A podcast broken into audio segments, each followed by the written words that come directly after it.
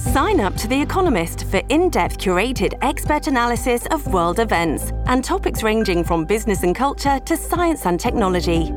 You'll get the weekly digital edition, online only articles, curated newsletters on politics, the markets, science, culture, and China, and full access to The Economist Podcast Plus. The Economist is independent journalism for independent thinking. Go to economist.com and get your first month free. This episode is brought to you by Shopify. Do you have a point of sale system you can trust, or is it a real POS? You need Shopify for retail. From accepting payments to managing inventory, Shopify POS has everything you need to sell in person. Go to shopify.com/system all lowercase to take your retail business to the next level today. That's shopify.com/system. Welcome to the New Books Network. I'm Caleb Zakarin, Assistant Editor of the New Books Network, and you're listening to New Books in History. Today I'm speaking with Andrew S. Curran, William Armstrong Professor of the Humanities at Wesleyan University. Andrew is co editor, along with the legendary Henry Louis Gates Jr., of Who's Black and Why, a hidden chapter from the 18th century invention of race. The brilliance of this project stems from the manner in which it makes primary documents accessible to modern day audiences. Andrew and Henry present essays written for a contest sponsored by Bordeaux's Royal Academy of Sciences in 1739 on the origins of blackness. Through translations and detailed introductions, the authors help us understand the birth of race and racism in the West. Andrew, thank you for joining me today on the New Books Network. Thanks, Caleb. Of course, uh, you know before before jumping into the book, uh, you you know you have uh, I, I think some some uh, interesting background and story to tell about you and your co-author. So I was wondering if you could just tell me about yourself and your co-author. Sure. Uh, well, I'll give myself, I'll give a, give you a little background on, myself because that's that leads to the the story of how uh, Henry Louis Gates Jr. I'll call him Skip. Uh, got in touch with me. So um, I've always been interested uh, in, during graduate school. I was at NYU for my PhD uh, in French studies.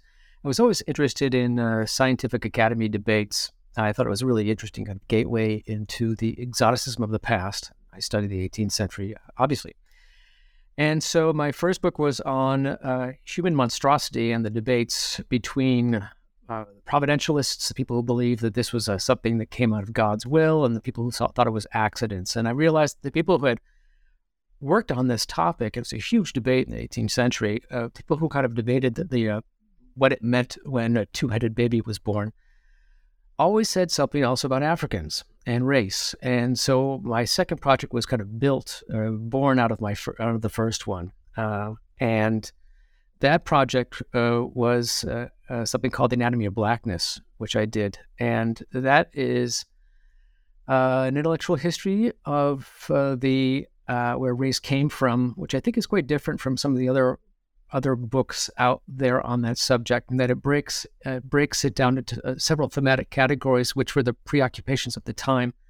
Um, your uh, uh, uh the boss of New Books Network, uh, Marshall Poe, you know, when he was talking about this book, which he read, said, you know, it's really interesting that you read all these authors in order to kind of channel the 18th century, and that's exactly what I did in this book. I, I couldn't figure out I wanted to tell this story. So I read deeply, deeply as 18th century uh, people did. So I read the travel logs, read this, the the uh, the medical texts, and I worked through that whole question. Um, and uh, it gave me a, a, lot of information and knowledge about about race. And one of the things I stumbled upon while working on this book was this this um, this uh, contest that took place at the Bordeaux Royal Academy of Sciences in 1739 that's when the call for papers went out, and the papers came in 1741.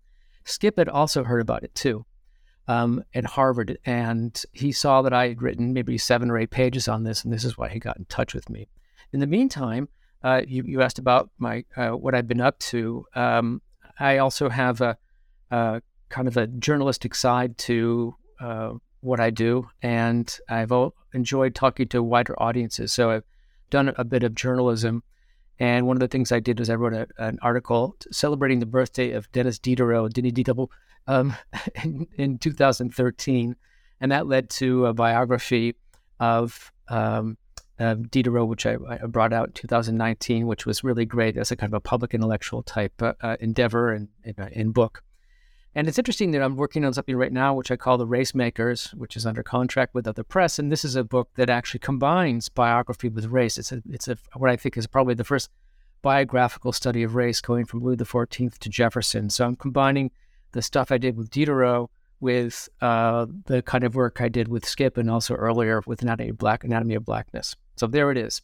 And I guess you asked, well, how, how Skip got in touch with me. It was really funny. The day that um, the Diderot book came out, which I think was January 15, 2019, he, I got a phone call from him. And it was a very strange moment because I thought it was uh, a, a, prank um, because it was a very big day for me that day, a lot of different things going on and uh, he proposed to the, to do this book. So you know, the next project was already done by the time uh, you know this the the Diderot book had come out in 2019, and came out uh, you know three years later, after a lot of work.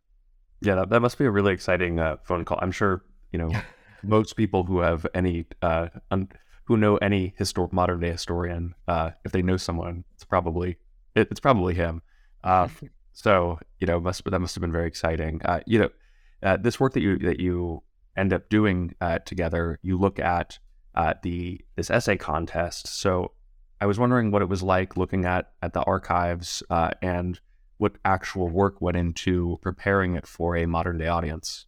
What's interesting about this contest and all scientific contests uh, from the 18th century is that uh, it was a very democratic process on the one hand, which is to say that it was open to anybody who had a had a pen or a quill, and they could send something in. So uh, the uh, the other side of the coin is that the academy is a very elitist uh, institution, and so they were actually receiving things from all over the all over the uh, all over Europe, and uh, for all their contests. And every year they'd have a, a, contest or two contests. And in this in this case, uh, the essays came in 1741, and and they were very uneven um, and it's actually very hard to uh, to get through some of them because the people wrote on both sides of the paper, and there's this bizarre cross hatching thing that goes on. Very difficult uh, to uh, to parse some of the manuscripts, and so you know I had looked at these things and had gotten a general gist of them uh, uh, in 2011. And here uh, we had professional uh, translators who you know worked on this, and you know they came up with a typescript, and then we worked from that as well. One of the big, big debates we had about these things was, you know, should we leave them? And again, I emphasize the fact these were amateurs in some cases. We uh, these were not, you know, the kind of the great figureheads of the Enlightenment. Um, and part of that is really interesting because you get to see what Joe Sixpack is thinking about this, you know, uh, on a daily basis. And then there's a huge cross section of different kinds of explanations, which I suspect we'll get into a little bit later.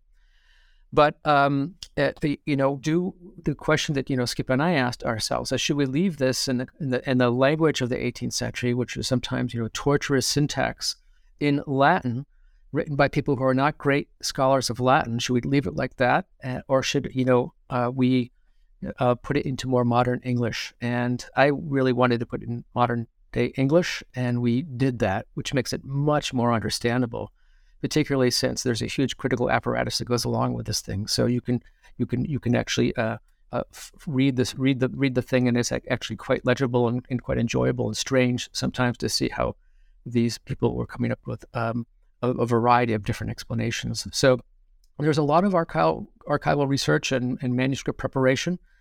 I looked around a lot for things written uh, about the contest, and uh, the, at the time in the 1730s, that a terrible terrible secretary. And I only found one uh, assessment of the uh, contest, which must have been written, you know, written in 1741, and it was just uh, just it looked like the uh, the secretary was drunk or falling asleep because it was completely illegible. It didn't make any sense, but you could see that he was sitting around while this was going on, and uh, you know, later secretaries were much better, and I was very envious of people who were working on later eras because you could see what was going on in the meetings about the contest as opposed to here was really impossible. What was the, the Bordeaux Royal Academy of Sciences and why did you decide that the, the essay contest or this particular essay contest would be uh, the subject of this book? Well, first, the Bordeaux Academy of Sciences is uh, something of a misnomer uh, in that uh, although it was known as the Academy of Sciences, it really was a, uh, essentially a gentleman's club interested in a wide variety of you know enlightenment concerns. It was uh, um, there were 40 members, about um, 25 or 30 at any given time were called ordinary members. These were members of the aristocracy and actually the parliament. And Montesquieu, for example, was a member of the Bordeaux Academy of Sciences, and actually, it's uh, uh, uh, he's president of the of the of the of the parliament at the same time. So it's really interesting to see that there's this elite component of people who actually didn't have great expertise in science. Not necessarily. They're they're mostly kind of running vineyards or you know very rich uh, rentiers and aristocrats, magistrates, judges. And then there were, you know, 10 people who were called associate members who actually had expertise in various member various areas, but they were kind of uh, um, had a sec, sec, you know, second class kind of citizenship uh, compared to the, the, these people. So they felt, you know, their their their kind of uh, uh, goal was to disseminate knowledge, um, which is why they had these contests. They had uh, general meetings for the uh, people of Bordeaux to come to once or twice a year. And uh, I think it's important to kind of contrast these academies with universities of the time. We now kind of think of them as somewhat synonymous as institutions of higher learning. Well, the universities of the time were actually very much designed to replicate knowledge, not create new knowledge. There was no research being done per se in universities, say, of Paris. The University of Paris was a vocational school uh, producing lawyers and theologians and doctors, and that, that uh, uh, that's pretty much it, right? So, um, and they would not have been engaged with something something along these lines. Whereas these academies were um, saw themselves as really part and parcel of the Enlightenment uh, project, if you want to call it that. And so they were actively engaged in creating new things, doing research, publishing papers. They they were the uh, the, uh, the, the sites where new knowledge was being produced and disseminated. And uh, they uh, the Bordeaux Academy of Sciences uh, were, uh, came into existence in 1711.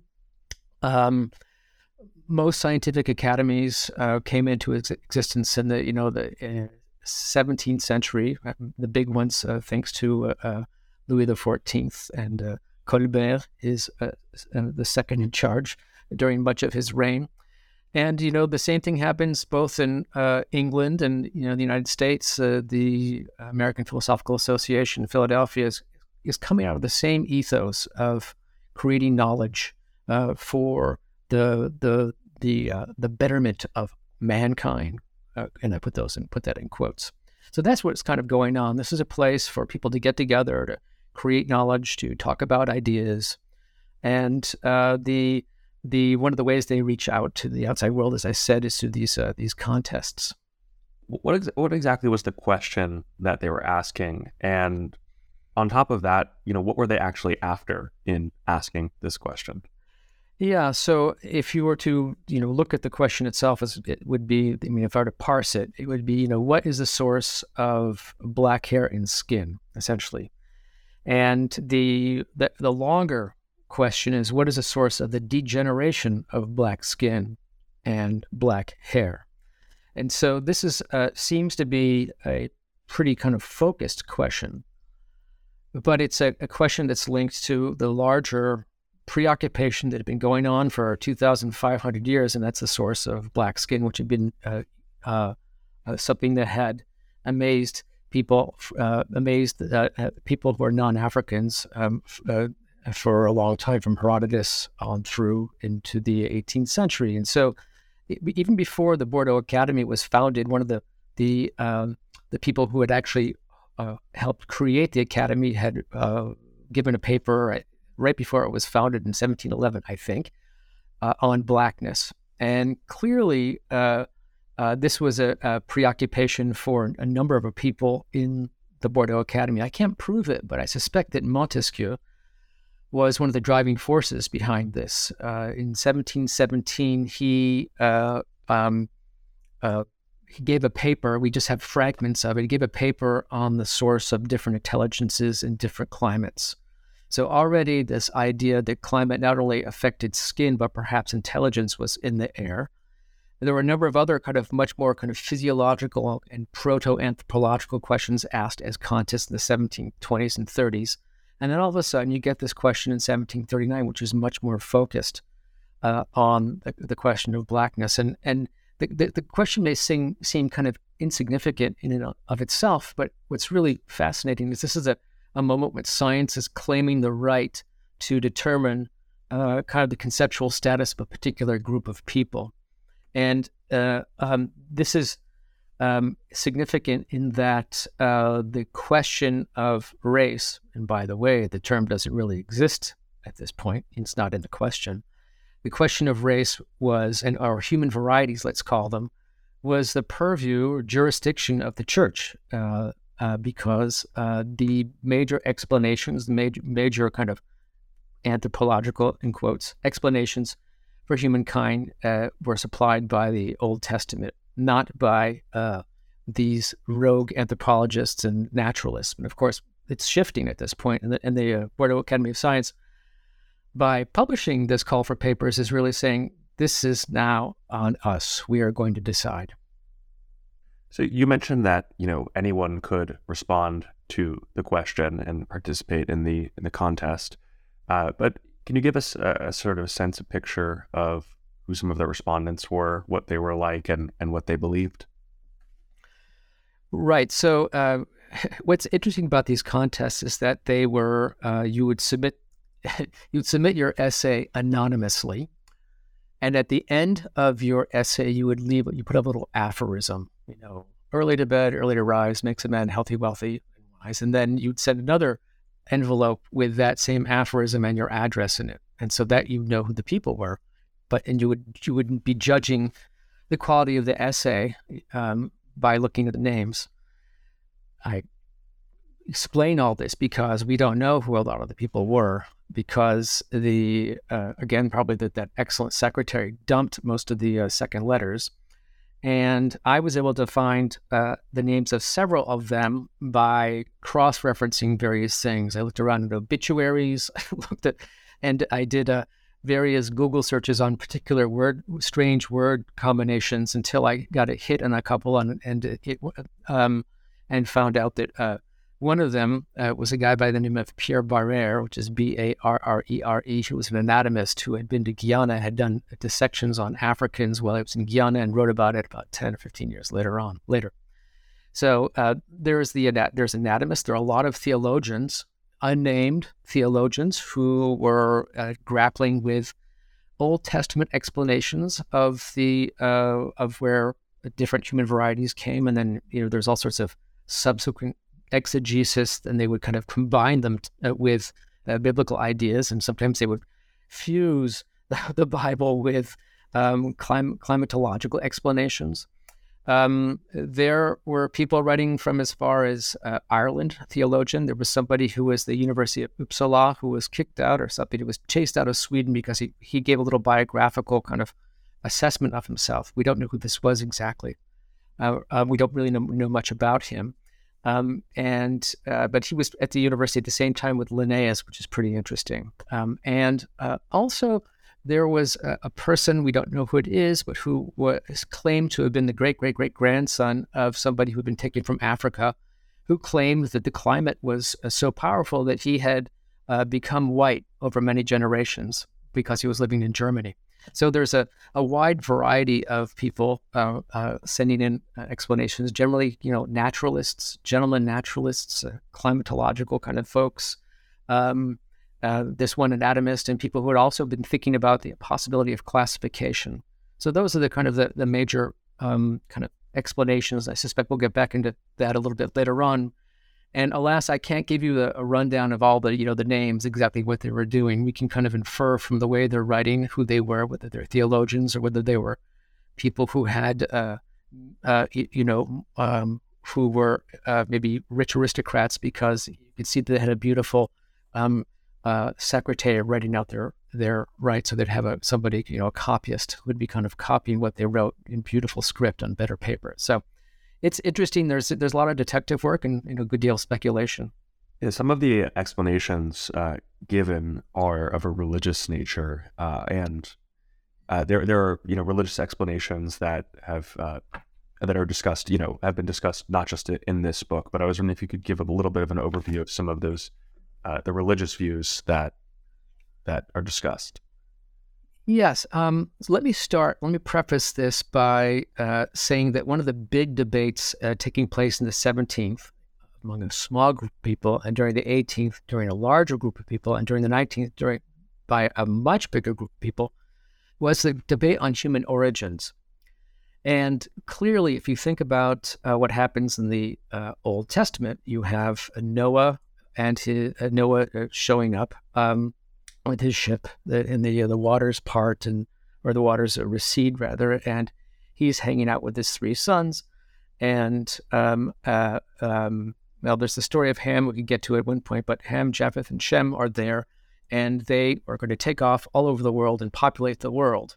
And so there's an idea of what we call monogenesis, the idea that there was one human origin. And this is a parable. It's interpreted either literally by some people if you go to that creationist movie, uh, uh, creationist mu- museum in Ohio, they look at this very literally, or it's seen as a figurative, seen, seen as figurative or as a parable by many other people. But the idea is that there was one group of people which allows Catholicism to say that this is a universal type religion for everybody.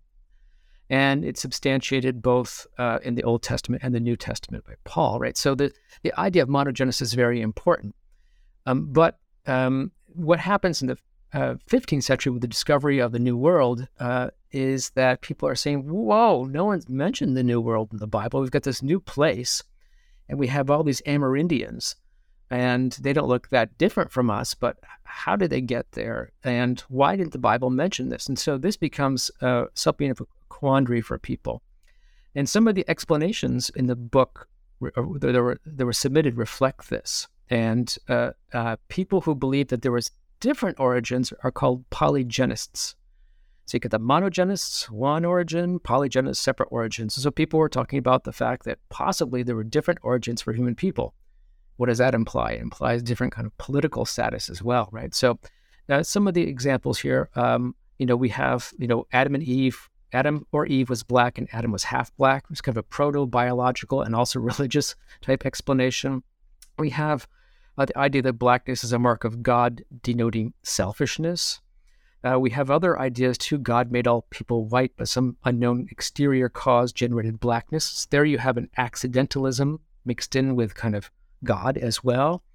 Um, we have uh, almost an ad- adaptation idea. Uh, evolution doesn't exist, but the idea that black skin is a God given gift, which allows people to live in the torrid zone. And we have God the moral of the Old Testament uh, angry God who uh, uh, said that um, that uh, you know blacks had a moral defect in their parents, a perverse disposition of the mind, and this turned their progeny black. So there's a lot of different uh, explanations that have to do with religion, and religion is really the the the, the arena where a lot of these things are being um, fought out or fought about early on before the naturalists take over. And so really we're, we're looking at how these people, these explanations being are being kind of uh, pushed to the side and, and, and, and, and instead, um, you know, the academy is obviously interested in much more physical explanations for blackness. They're not interested in these biblical ones. So I suspect they just toss those ones to the side. And we're much more interested in in uh, explanations such as the degeneration uh, thing, which was part of the part of the question. What, how do you explain the degeneration of that? And I think most Americans or Anglo Americans know the word degeneration either from cartoons, old cartoons. If you still see old cartoons where uh, sometimes people call people degenerates. I think like Bugs Bunny. And then, uh, uh, but that comes directly from the idea that um, in certain areas, certain groups of people degenerated and became morally corrupt or physically inferior and so on and so forth. The idea of a degeneration from a superior prototype. Again, this is the exact opposite of evolution, which would have the idea that you know a certain group of people would go to a certain environment and they would adapt to that environment, and through natural selection, the people left around would improve right? And it, according to degeneration, is exact opposite. So you have a, initially superior group of people who move on to a different climate and then they degenerate, they become uh, inferior, weaker. And that's what um, the famous uh, naturalist uh, Buffon said about Americans in general. And this is something that made Thomas Jefferson absolutely furious. So um, it's all linked up with uh, initially uh, um, the religious ideas, but degeneration was interested in that it was compatible with the Bible, right? So if you think about the fact that um, uh, you know the ex- explanation of Noah and his three sons, that could be seen as compatible with climate theory and also degeneration. Right, and like the fall of the fall of man, it, it, it connects well there. Uh, it, some of the other explanations uh, are are scientific in nature, and let's let's put scientific in air quotes. Uh, what you, you mentioned a little bit some of the scientific explanations, but uh, but what, what, was the, sort of the nature of some of the scientific explanations given, and how do they differ from the religious uh, explanations? Yeah, I would say that the vast majority were, um, you know, bioclimatic, if you want to call it that. So, um, you know, the idea is since the sun is the hottest in the torrid zone, it follows Africans have the darkest skin. There are all sorts of other strange things that are linked to climate and also humoral theory. Uh, the kind of um, the the idea that we all have a series of different humors uh, circulating in our body, and then if we are exposed to, um, this is a kind of Hippocratic notion, if you're exposed to various types of heat or cold, then your body responds to, to that. And so if you have too much bile, you might be melancholic. You know, uh, we he- we still hear vestiges of uh, humoral theory when you talk about a colicky baby, right? So this is this is um, you know an important idea it also allows people to say that that uh, blacks are melancholic, suffer from melancholy not only because of weather but because of an, uh, an abundance of bile. So there's that's that's one of the things that that goes on, and um, and there uh, you know there's some other very strange ones. There's a, uh, the uh, explanation of the maternal imagination, which we might think is supernatural, but for the 18th century, this is seen as a perfectly natural idea. The idea the uh, the notion or the theory that uh, an improperly stimulated uh, maternal imagination, so a woman is pregnant and she sees something, and it's so strong that it imprints on her uh, imagination and it, and it has a direct effect on the baby. So if you were thinking about um, uh, a, a black man during conception, uh, even with a with a well while sleeping with a, a white man, and this is something that Skip thought was just absolutely hilarious. Then you would have a black baby. So that's that's a that's a actually natural explanation. There are other explanations too, um, you know, based on Newtonian optics. Somebody was talking that talking about the fact that blackness might result from the absorption of light. There is vapors arise, uh, emanating from the skin. There is also an idea of something much more elemental, which is uh, quite interesting because it anchors blackness to hered- uh, heredity. So, uh, and this is a notion that was floating around figuratively during antiquity. Um, uh, you know, uh, uh, by you know, among travelers such as Strabo, um, and and but in the 18th century, certain people said that Africans had darkened sperm, and the and anatomical things we get back to in a second, the idea that darkened semen would actually be the source of blackness later on. So it had nothing to do with the climate. It was something that was physiological. It was inside. And again, we're seeing a, a, debate among people who believed in natural explanations between the climatologists and the people who are thinking that something was on the inside. And this is really significant because it it, mean, it means that race is moving from something which is accidental on the outside to something that's inside. And that, I think, is one of the big things that happens during the 18th century and accelerates tremendously in subsequent decades. Um, the the idea that the, uh, the heat and the, and the torrid zone damaged the um, African bodies was really almost universally accepted by m- people, both among the anatomists and also the climate theorists. And they thought um, that there was, uh, you know, you know, the one of the anatomists we I, I talked about uh, Barrère, and he's followed by a number of other people who will do uh, these dissection studies who believe that uh, there is a uh, Africans have black bile, they've got black brains, they've got black sperm. It just goes on and on and on. And this is again, as I, I said, the uh, the the, uh, the movement of race, the concept of race moving from the outside to inside, because it's not only an accidental thing, but it's something that's replicated It's replicated and passed on, and it, and it actually colors everything else. So um, those are some of the natural explanations, I think. Um, you know, again, it's bioclimatic, humoral, uh, and then genealogical. I think that the, the most important natural explanation is going to come forward a few years after um, uh, the contest and maybe prompted by the contest. And that's uh, uh, Buffon, who's B U F F O N. He wrote this book called The Natural History, in which he talked about this. He, he put forward this enormous, comprehensive um, description of the world's people and said it came about through degeneration. The idea that there was this original white prototype that degenerated in different climates. And there are a lot of, uh, several articles kind of hint at this during the, uh, the in essays for, for the contest. They didn't develop the entire theory. And so that's the idea of a kind of a genealogical explanation. So you've got taxonomy, you've got genealogical, you've got humoral, you've got cli- uh, you know climatological explanations. Um, we didn't really talk too much about you know we are talking about causes and explanations, but I should probably uh, add here that um, the idea of taxonomy is is very important. And by taxonomy, I'm talking about human classification. During the 18th century, early on, uh, humans were not part of the animal kingdom, which you know is very surprising to most people. They were seen as separate. Uh, Descartes said that uh, humans uh, had souls and animals were more like machines. And other people also uh, really thought that you know conceptually humankind was separate, um, maybe a fallen being um, uh, in God's eyes, but yet the the highest the highest of all creatures on Earth and quite different from animals. And so they um, they were not uh, classed with animals in uh, the various bestiaries and taxonomy. They're always separate. But um, one of the things that happens in the late 17th century uh, is that humans are classed by this guy named Francois Bernier in 1684.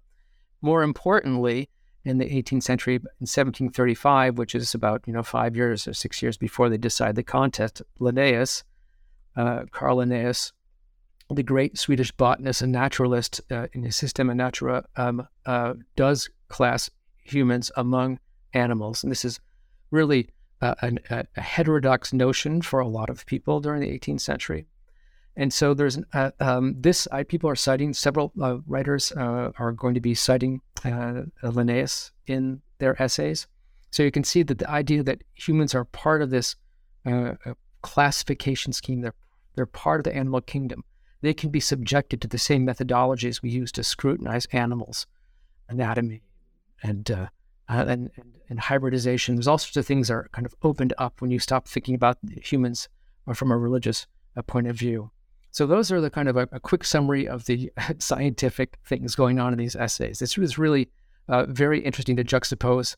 And if you think of this as a core sample, as a focus group, you realize that there's, you know, we talk about race as if it's moving in one direction. Well, there's an enormous discussion going on throughout most of the 18th century about what race is, if it even exists. This episode is brought to you by Shopify. Do you have a point of sale system you can trust, or is it a real POS? You need Shopify for retail. From accepting payments to managing inventory, Shopify POS has everything you need to sell in person.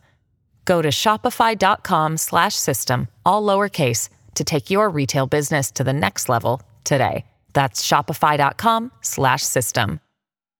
Something interesting about the uh, the essay contest is that there was no winner chosen, uh, and I was wondering if you, if you could uh, tell us why there was no winner. So uh, I alluded to the the meeting that was held at the Bordeaux Academy in I think it was April or May 1741, which would have taken place in this beautiful uh, a townhouse that was donated by uh, one of the members to the academy in 1739. So they're sitting around this big room maybe not everybody, but you know, a, a, a, select group of people who are vetting the manuscripts. They have the discussion, and the secretary takes crappy notes. So I don't know exactly what happens there. But what I, in a, a, a little snippet in a magazine article, um, somebody said that uh, a journalist wrote that um, the academy was not satisfied with the answers.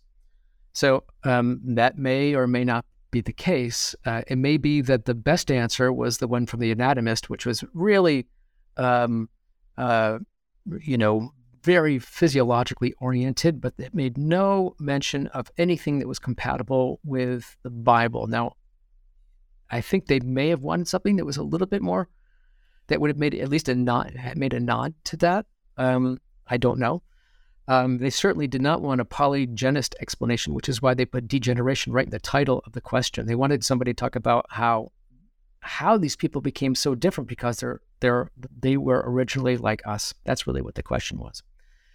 So we don't know. Um, what we do know from the guy who published, and the anatomist published his his essay, uh, you know, several months later, is that he said he was encouraged to do so by several members of the academy.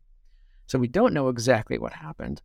Um, but when we were looking for uh, information about uh, this, what would happen when someone, um, when, when a contest was a failure, is that in the 1720s, I believe, they decided that when they uh, missed out or when they didn't give money, they would take the money, invest it in the Company of the Indies, which was a international trading company in, uh, linked to the slave trade, which is pretty interesting given the, the subject of the contest.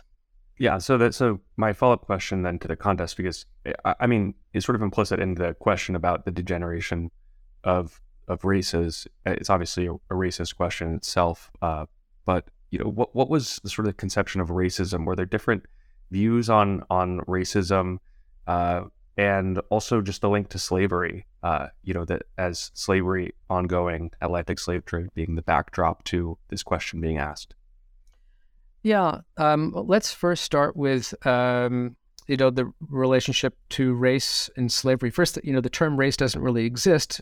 One can argue that the kind of the function of race already exists because um, clearly there's a certain group of people who are being subject to uh, horrific treatment, have an entirely different political and conceptual status.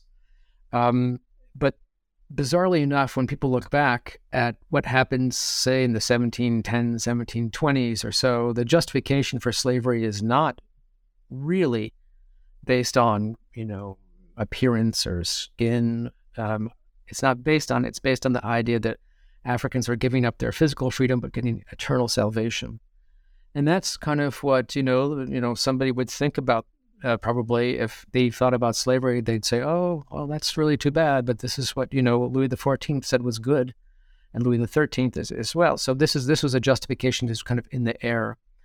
And um, uh, certainly people were beginning to question that a little bit more. And it's i think the uh, you know to jump way ahead in time uh, by the time people really start questioning slavery. And so the kind of liberal philosophers of the era, including Voltaire, we may get back to him in a second, but Voltaire and Montesquieu and um, uh, Diderot in particular, my buddy Diderot and uh, um, and a, a, number of number of people at Helvétius start really attacking the slave trade and the traders and the justification of the slave trade. They're also anti-clerical, so they're more than happy to attack the uh, theological justification for, for slavery as well.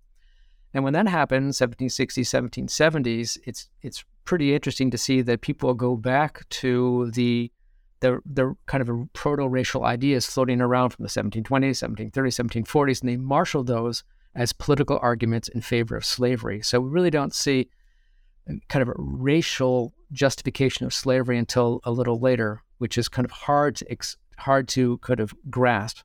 There are exceptions. You know, I don't want to you know, oversimplify this process, but it's pretty clear that that's going on by the 1760s and 1770s. Um, and uh, you know, the the idea of racism uh, is, you know, what is racism? So race doesn't really exist quite, but but racism can exist in some ways because there is a, a certainly a kind of a, a implicit white superiority that's happening, even if the word race and the kind of taxonomical um, ideas and the classification schemes don't exist yet, but they, it really is already kind of in the air. In my new book, I talk about you know race before race in the first first section, and um, and I think that you know, as I said, uh, you were you were talking about um, um, you know, what happens by 1770 that kind of leads us naturally to that second question, uh, which is part of the book. I'm not sure if you want to go there now or or what. Yeah, let's let's go there. Yeah. Yeah. So, um, you know, uh, you know, Caleb was asking about this. You know, the the last third of the book, or a little less, is dedicated to a second contest. You know, when Skip and I were were you know delving deep into this whole thing, we are working on the 1741 contest and you know we realized that there's a second contest and uh, you know initially like oh my god we have to we have to do all this this new work? And we said it's really worth it because it really shows a, a fundamental shift in the way this question was being examined.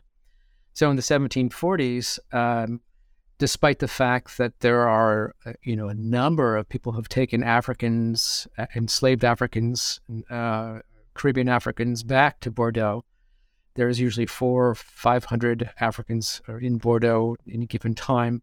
So Africa, you know, the, the, the, the, the, the slave trade was happening, you know, present and, and visible in Bordeaux.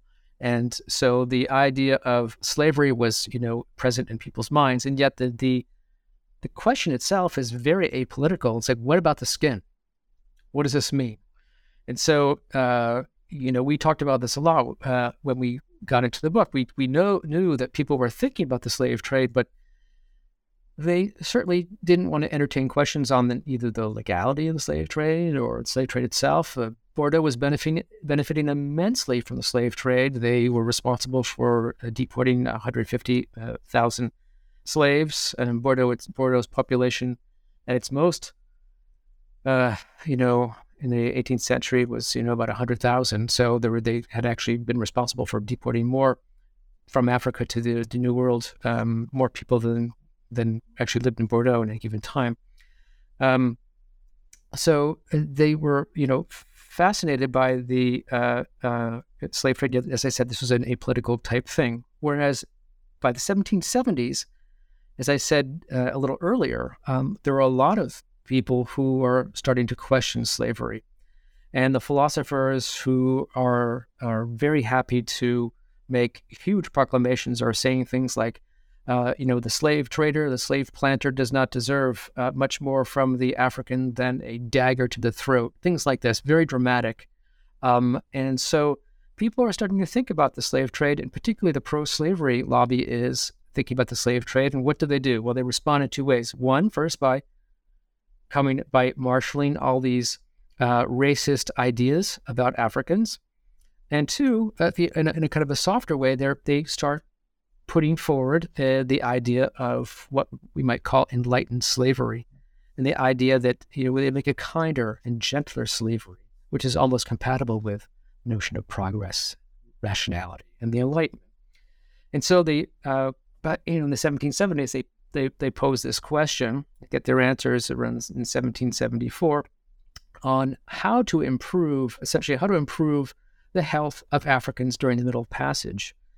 And uh, this is a obviously a, a, very strange thing for us to look at right now. I mean, how do we improve the Middle Passage? This horrible uh, experience where people are chained uh, in the uh, tween deck, the deck underneath the uh, the main the main deck, uh, next to each other in, uh, their own filth, terrible disease, and so on and so forth. And so they, they were hoping to solicit a bunch of uh, um, um, essays from doctors who would kind of come up with a new system which would be much more both economically uh, interesting to the slave owners and also better for the planters and better for the Africans themselves. So you can see how this is a kind of a new era that, that uh, is quite different from what was going on in the 1740s, where no one talked about that one of the interesting things about if you think about the Enlightenment and a time of the time of classification and uh, what Foucault called the nomination of the visible, the nomination du visible, the idea that you would show lots of things and there'd be catalogs, descriptions of things. And in the great encyclopedia of the 18th century, uh, uh, edited by Diderot and d'Alembert, there's there's no uh, visual. There's 17 uh, volumes of plates and illustrations of the various trades and tools of the time. It's just exhaustive inventory, but you don't see the technology of slavery in this. That's the one thing that's a huge ellipsis. And there's a lot of technology that went along with it, a lot of tools. And uh, although slavery was dis- discussed and even uh, lambasted by certain people in the encyclopedia, that was a real absence. It was just not part of people's thinking. I think it was almost a question of good taste. Someone didn't talk about that. How can we think about the invention of race? Uh, you know, what what exactly is race, and and what does it mean to say that it was uh, that it was an invention of the 18th century? The embryonic ideas of race are they're floating around in European and Western thought since uh, antiquity. Uh, there were these proto biological ideas. There are ideas having to do with genealogy, which are which are being used and derived from the Bible. There are anatomical ideas, uh, but these things are really kind of uh, very diffuse for a long time, and they certainly didn't have uh, the kind of conceptual coherence that they that take this t- that they take on during the 18th century. So as I said, there are a lot of things that are there are a number of prerequisites for this to happen, and one is a secular interpretation of reality, the human species, animal kingdom, and so on and so forth. Once people are free to look and study the human species from an entirely secular point of view, they're going to be drawing very, very different conclusions. Another thing that's very important is uh, the question of time. Um, and that has something to do with nature itself. Uh, when the contest was uh, announced in 1739, most people thought that the Earth was 5,739 years old. And and that uh, animals were uh, fixed in time. And uh, this creates a problem in that you know it doesn't allow us to understand the fact that people have changed over time. So that's that's something that's going on. And as as people free themselves during the 18th century from these kind of religious paradigms, you think like, well, maybe maybe people have been around for you know a million years or two billion years or 20 million years, and that allows uh, people to think about uh, um, what could happen to a particular species in a very, very different way. It allows for very kind of um, ambitious genealogical concept, conce- uh, conceptions of the human species to to take place. So, you know, without um, that idea, you wouldn't have Buffon, and without Buffon, you don't have Darwin. So these are super important kind of ch- shifts that are going on in the 18th century. And then, as I said, you have the idea that the animal kingdom and the human kingdom become one. It's just the, you know, mammals, as Linnaeus would say. And the, this allows uh, humans to be put into a classification scheme. And classification schemes provide, I think, the real infrastructure for what race becomes. In that they take, they allow a lot of ideas that are floating around in anatomy and uh, the genealogical stuff, climatological, and then just they're projected right there. There's also something else that takes place that dovetails with the idea of time, and that's something called national character. So David Hume, Voltaire, Kant are all talking about national national character, and this is something that uh, uh, is is is seen really as, as as a real property associated with particular groups. That leads to, or it also overlaps with the idea of a stadial theory, uh, um, and that's the idea that humankind can be measured in various stages. There's a guy named uh, William Robertson, who's a member of the Scottish Enlightenment, who talks about uh, how Amerindians, and other people said this too, Amerindians were stuck in the primitive stage of hunter and uh, you know gatherer. And you know we still hear about some of these things and that are vestigial kind of uh, terms which come from this kind of idea that humans are, can be classed in different stages. So all these things are floating around and kind of invented or at least coalesced during the 18th century.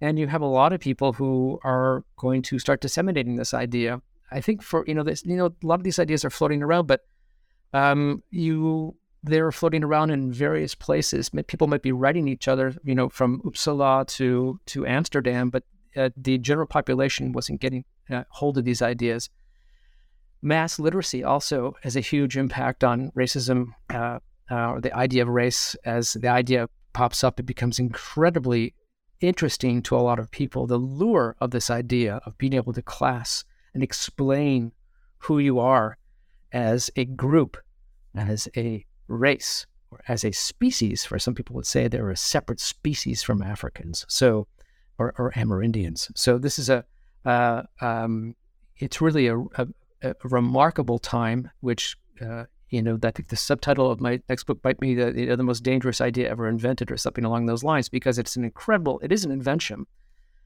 and it, it really does change the course of, of history in ways that we uh, we still can't uh, even fathom.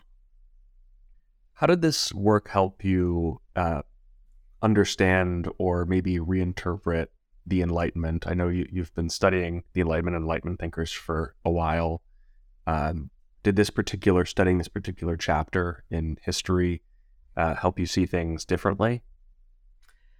Yeah, I've always thought of myself as an 18th century specialist. I mean, sometimes you know people would say I'm an Enlightenment specialist, and or you know I'm a Renaissance specialist, and it's you're associating yourself with a particular kind of ideology in a time period. I'm really interested in the time period, and one of the things I I wrote about in the Anatomy of Blackness is that I really don't care about the legacy uh, of you know I'm much more interested in the ideas and what happens, and so let the chips fall as they may. Um, and so uh, uh, what's interesting about the anatomy book uh, is that um, when it came out, it uh, it was um, you know the, some of the ideas would uh, ruffle feathers on both sides of the political spectrum. So I didn't want to indict people hundred percent for what they you know it was not a question. It was not a finger wagging kind of book, right? So I've really pointed out things that people didn't know about Vol- Voltaire and Montesquieu in terms of their proto racism or racism in, in, Voltaire's case. And the apologists of the Enlightenment are saying, why are you doing this? You know, the body of their thought is way more interesting. But, you know, my book is about, you know, the birth of race. And so that's part of it. And then uh, some other other people said I didn't go, kind of go far enough because, you know, I didn't kind of cancel these these people. And so to get to your question about what I think about the Enlightenment now, I, I, I think that – the Enlightenment is, is super interesting. It's with us at all times because it produced both uh, some of the most nefarious ideas, uh, and that's something that you know Adorno, Horkheimer going to talk about. That uh, uh, you know, reason pushed to its kind of extreme, uh, the dehumanization that happens, sure, and race and uh, category and classification, and so on and so forth, are kind of really kind of come into their own during the 18th century. But you know, a lot of the, in fact, most of the emancipatory kind of ideas of equity and uh, also come from, from the Enlightenment time, Enlightenment time period. So I, I haven't, uh, I, I, think it's fascinating to actually grapple with both of those things. I mean, Thomas Jefferson is a perfect example of that, in that, in that he as embodies the kind of the, the worst and the best of the time period, both uh, in terms of like who he was, how he, how he lived his life, and also uh, his more theoretical writings uh, about uh, you know the anti-slavery component of what he was doing is is really fascinating too, and the emancipatory side and the universalism. So the irony of the Enlightenment is that it, um, I think, the Enlightenment ideology is that it ultimately uh, reached people for whom it was not intended. So the uh, the Enlightenment the Enlightenment, uh, you know, was conceived of by white men for white men, maybe a certain kind of social milieu, so on and so forth. But it, it, does, it you know, took off like a virus, and you know, it's still it, with us. The the more emancipatory kind of ideas are part and parcel of DEI, so it's everywhere. yeah, that's a you know, I, I, think that's a that's a fascinating answer, and I I think a lot to uh, a lot to think about in answer about just the I mean, people will be debating the legacy of the Enlightenment until humans die off of it. Um, my my final question pertains to the reception of this book. Uh, that you know, as a as a scholarly uh, work, you know, typically scholarly works they don't get they don't necessarily uh, break through. Uh, though this book has has definitely been getting uh, a lot more attention from just uh, you know your your run of the mill reader. So I was wondering, you know, what the reception has been like, and uh, if there's anything that that has been sort of in, very really interesting about how people have responded to this work. Uh, yes, uh, it has. Uh, you know, uh, uh, and this is you know thanks to to Skip Gates. You know, we've done a number of kind of bigger venues about the book, and you know we've talked to a lot of different people about the book, and it's been incredibly rewarding. Um, in terms of kind of the basic questions, positionality. I'm a white guy, black we talk about this a lot for in, for the uh, audiences. Uh, Skip often he is uh, he deconstructs race in a lot of ways too. And when people asked about you know what's it like to work with a, a white guy, he looked at my face and said, "Look, Andy's not white; he's red. Look at his face." So he's he's always joking about this. He he loves to kind of play play with these notions, even though it, he takes it all extremely seriously as a scholar. So the reception has been great, um, and it's been fascinating to uh, talk about this. Both, and we we did something for the New York Times, the New York Review of Books, and so uh, to uh, um, uh, bring the idea of uh, the invention of race to a larger public that just doesn't know about it. I'm not sure why people don't know about it. I think it's one of the great untold stories. It's uh, fascinating. It's very complex. It's, um, but it would help us to figure out who we are today if you knew where this came from. I think most people assume that race was cooked up sometime as a justification for uh, the uh, you know pl- plantation economies of the New World, and which is certainly a huge part of it. Uh, it don't get me wrong, but uh, the the b- bizarre contexts of scientific academies, legal texts, um, uh, discussions going on in taverns, and uh, the curious debates among religious parties and stuff. This these were this was the cauldron within which this whole thing kind of uh, uh, came together. Uh, it's a huge, huge soup, and it's and it is really fascinating. It, it, it does explain a lot of things. explains a lot of the the terrible racist ideas that are still still with us. If you think about you know, st- as stadial theory, um, you know, physiological things. Uh, you know, it's it's all uh, part and parcel of the alt right kind of race, race racist ideology when I, I, wrote an article for the for Time magazine uh, about um, a lot of things like this. It was very short. It was an op-ed, you know, a thousand words, and uh, they had to turn the comments off because there were 700 comments immediately, and they were a lot of them were horrifically racist. I couldn't believe it, and they were actually trotting out a lot of the ideas we find in the book. I mean, it's really astonishing that these ideas are still out there. The same ideas were cooked up in scientific academies and other where you know in 1740 they're out there still. Um, they have a long long history that is it doesn't just come out of the american south. Well andrew thank you so much for being a guest on the new books network. Uh, i think a lot of people would, would get a lot from the book and i think you're right i think that there is uh, a lot of the arguments uh, that are made in this book are similar to uh, to some of the the you know alt right, far right views uh, that are or explanations that that get that get used. So I think that mm-hmm. you know th- this book definitely is uh, is is ammo uh, in the fight against uh, against those racist views. So. Uh, and and beyond that, this book is also just a you know a, a really fascinating uh, work of scholarship, and also I, I think it's it's it's it's pretty cool that people are just more of average readers are are reading this book because it really does lead with primary sources, uh, and I think that's something that a lot of uh, you know people don't don't exactly know what it is that historians do uh, and what they work on. So thank you so much. Thank you so much, Caleb. Take care. Debbie of the Pope and of the Enemy with the Whip and the Dead.